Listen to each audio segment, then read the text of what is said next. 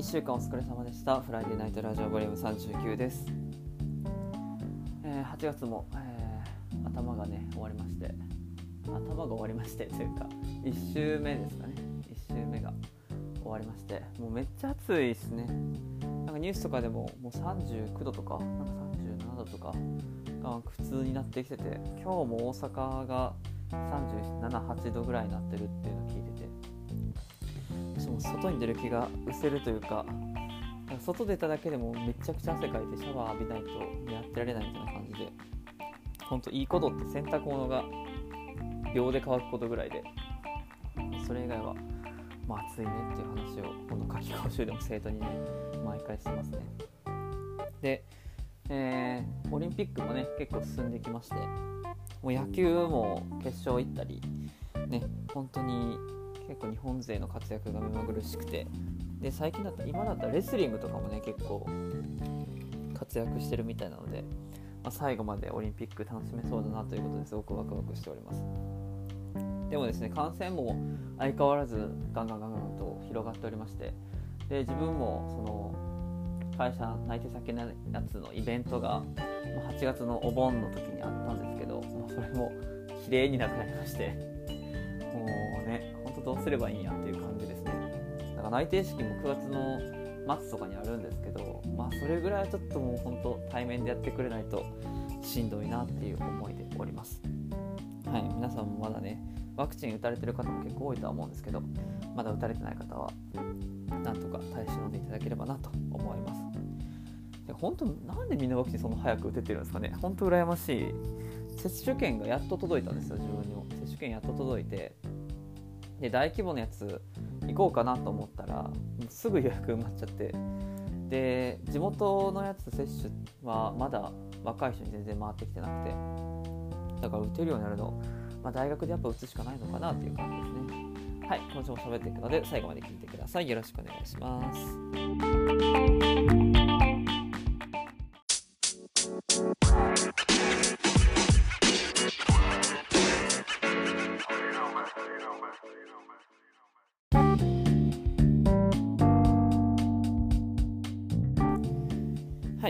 はまずですね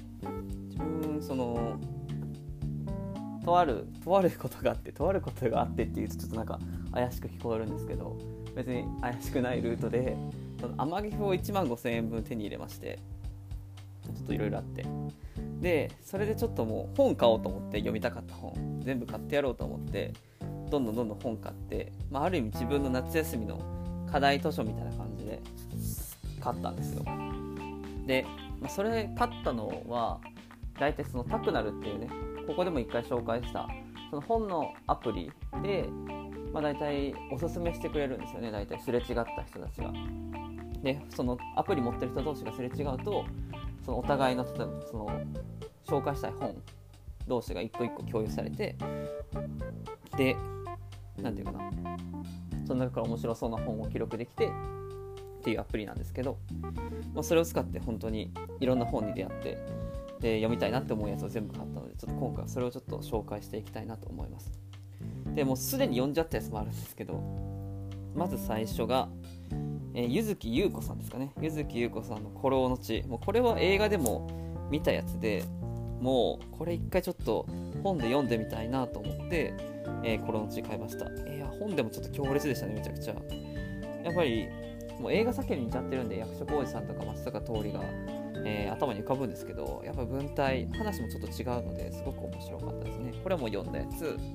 で浅井亮の「スペードの3」これも「スペードの3」っていう、えーやつで、まあ、大富豪を元にした連作集なんですけどこれもめちゃくちゃ面白いですね。でこれ2冊目。で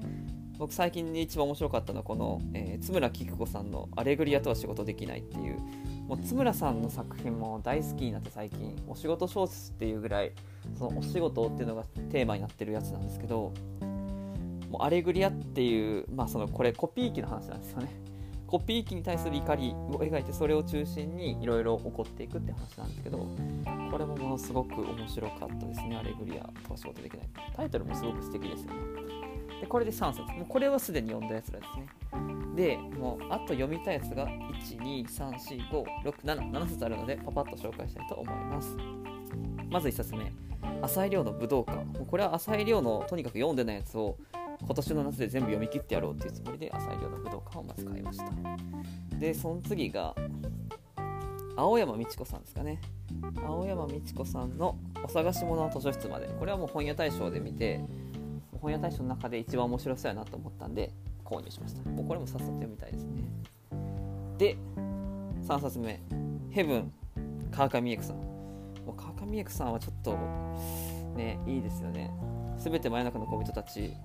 ちゃサイレンだったけどすべ、えー、て真夜中の恋人たちから入ってじゃあ最初一番最初の小説ですかね。を読んでみようと思って買いました。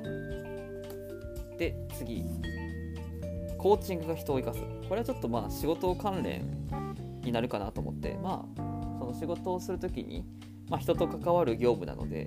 じゃあそのじゃ人を生かす人を励ますとかっていうのを体系的にちょっと学びたいなと思って、まあ、コーチング人を生かすっていうのを買いました。これもなるべく早く見たいですね。で今年の夏の一番楽しみなのエンド・オブ・ライフ笹涼子さん。これが一番結構自分的には楽しみでこれノンフィクション大賞っていうのを取っている、まあ、本で、まあ、そのもともと看護師かなんかだったかなっていうその人の死に対しての本なんですね今回のやつが。なのですごく人の死とかなんか死ぬっていうことに対して考えることって多分あんまりないと思うので、まあ、この一冊を通してなんか得られるものを楽しければいいなっていうふうな思いで買いました。でもうここから、まあ、さっきのエンド・オブ・ライフもそうだったんですけどここから結構重ためのやつですね、えー、まずこっちからいこうかな。ブレイディ・ミカコさんの「他者の靴を履くアナーキック・エンパシー」のすすめ。もうこれもブレイディ・ミカコさんのそのエンパシーっていうのが自分的にもすごく響いてて、まあ、そのエンパシーのところをもう一回深めるために面白そうやから読んでみようかなっていうところですね、まあ、ここも多分普通やったら買ってないんですけど、まあ、天城府のおかげでなんとか買えたっていうやつですね。これもちょっとゆっくり読みたいなってやつ。で最後が一番重たいやつですね。マイケル・サンデル実力も運のうち能力主義は正義かってやつですね。このやっぱに能力主義ってところに関しては自分もすごくうーんって思ってるところがあってでうまく言語ができてないなっていう風になってたのでマイケル・サンデルねちょっと自分は結構好きなので高校1年生の時に1回正義とは何かってやつかなそのマイケル・サンデルの1回読んでおおすごいここんな賢いというか面白い人世の中にいるんだなってびっくりしたんですけどだからこの実力ものちってやつもうこれも2200円して絶対普通やったら多分図書館で借りてる本なんですけど、まあ、ちょっと今回はまあ天城ファルシ買っちゃおうかなということで買っていました。なんで計1234で5678910今年の夏で10冊読むっていう感じですかね。でまたちょっと特段面白かったやつはまたちょっとここで紹介しようかなと思います。なので皆さんも夏ね多分がっつり本読まれる方たくさんいるんじゃないかなと思うので、まあ、もしおすすめの本があったら教えてください。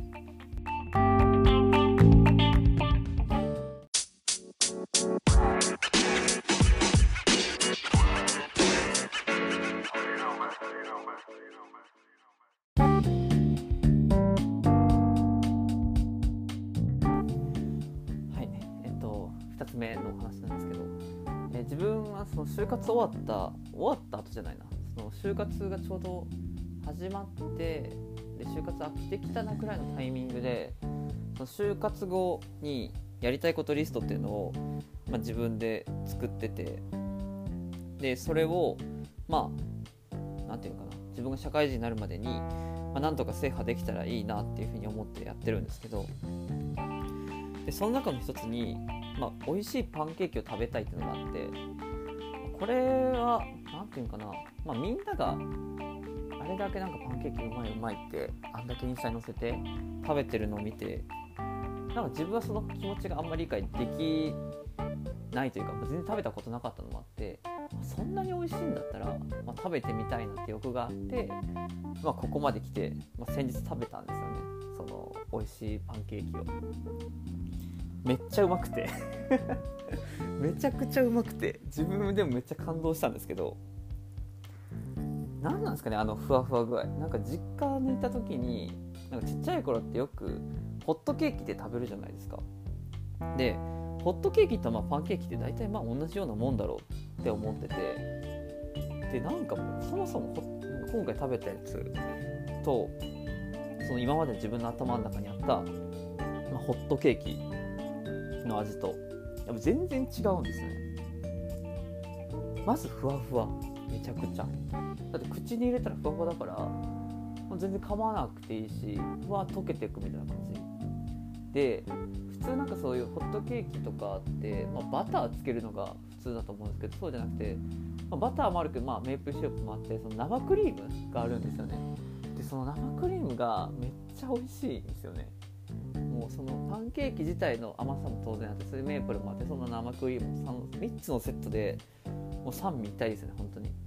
で甘さってなってガツンってくるっていう。いやこれはうまいわみたいな。しかもそれ3枚ぐらいあってしかも全部分厚くて結構お腹いっぱいになるぐらい本当美味しかったなと思いました。で今回はそのノーマルなやつ食べたんですけどあこれ当然果物乗っけてもうまいよなって思うしあんこ系とか抹茶系でも絶対うまいよなと思うしだからちょっと一月に1回ぐらいパンケーキ食いてえなみたいな欲もふつふつと出てきてるのでちょっとそれも 就活がやりたいリストにちょっと追加しようかなって思うぐらいになってます。で一応28個あってその就活の後にやりたいことリスト。28個あって、まあ、今10個達成してるんですよね。だからまあ3ヶ月ぐらいで10個達成したんでまあ残り今進捗35%ぐらいなんで、まあ、もうちょっとあとちょっとね。美術館とかもちょっとがっつり行きたいので今ねその兵庫県立美術館で結構良さそうになってるんでちょっとねそれはなんとかいけたらななんて思っております。だからなんかそっちの方がなんか就活やった後ってえ何するんですか？みたいな大学4年生暇でしょ？みたいになっちゃうのでなんかそれも嫌だなと思ってこういう風に目標を立てて今は頑張ってやってます。なんでね気軽に誘っていただければどこでも行くので皆さん誘ってください。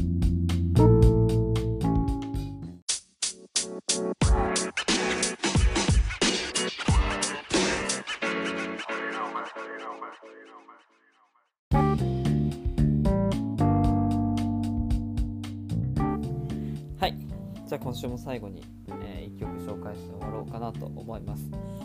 えー、今回はですね、えー、鈴木まみこさんとイリさんのですね、ジャムフィーチャリング入りですね。この曲もめっちゃ、めっちゃいいんですよ。で、もともとチェルミコっていうそのラッパーですね、そのラップをやってるうちの一人がその鈴木まみこさんで、でその人とイリさんっていうそのまあ、シンガーソングライターじゃないなその女性ボーカルの人がいるんですけどその2人が今回コラボしてできてる楽曲が「ジャムっていう楽曲ですごく夏にぴったりなんですよね曲調も。涼しい部屋とかでほんとなんか炭酸の飲み物を飲んで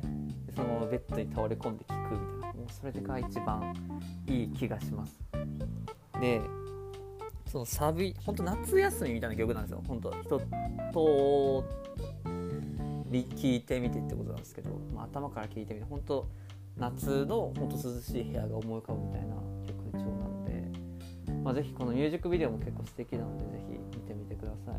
い、ね、もう歌詞で言ったらサビの部分に当たるとこなんですけど忘れかけてた大切なこと笑い合ったら思い出せるよ風に乗り込みどこまでも僕ら2人ずっとっていうとそのサビのパート一番素敵なのでそこに注目してぜひ聴いてみてください。はい。じゃあボリューム39これで終わりですね。次40ですね。で13日の更新になるとは思うんですけど多分ねちょっと兵庫じゃない場所にいるので多分先にとって出すことになるかなと思います。だからその8月中も多分不定期に毎週金曜日に更新できるかどうかちょっと怪しいんですけどなるべく金曜土曜前後には更新しようかなと思ってるのではいまた聞いてください。じゃあ今週もありがとうございました。良き週末をお過ごしください。バイバイ。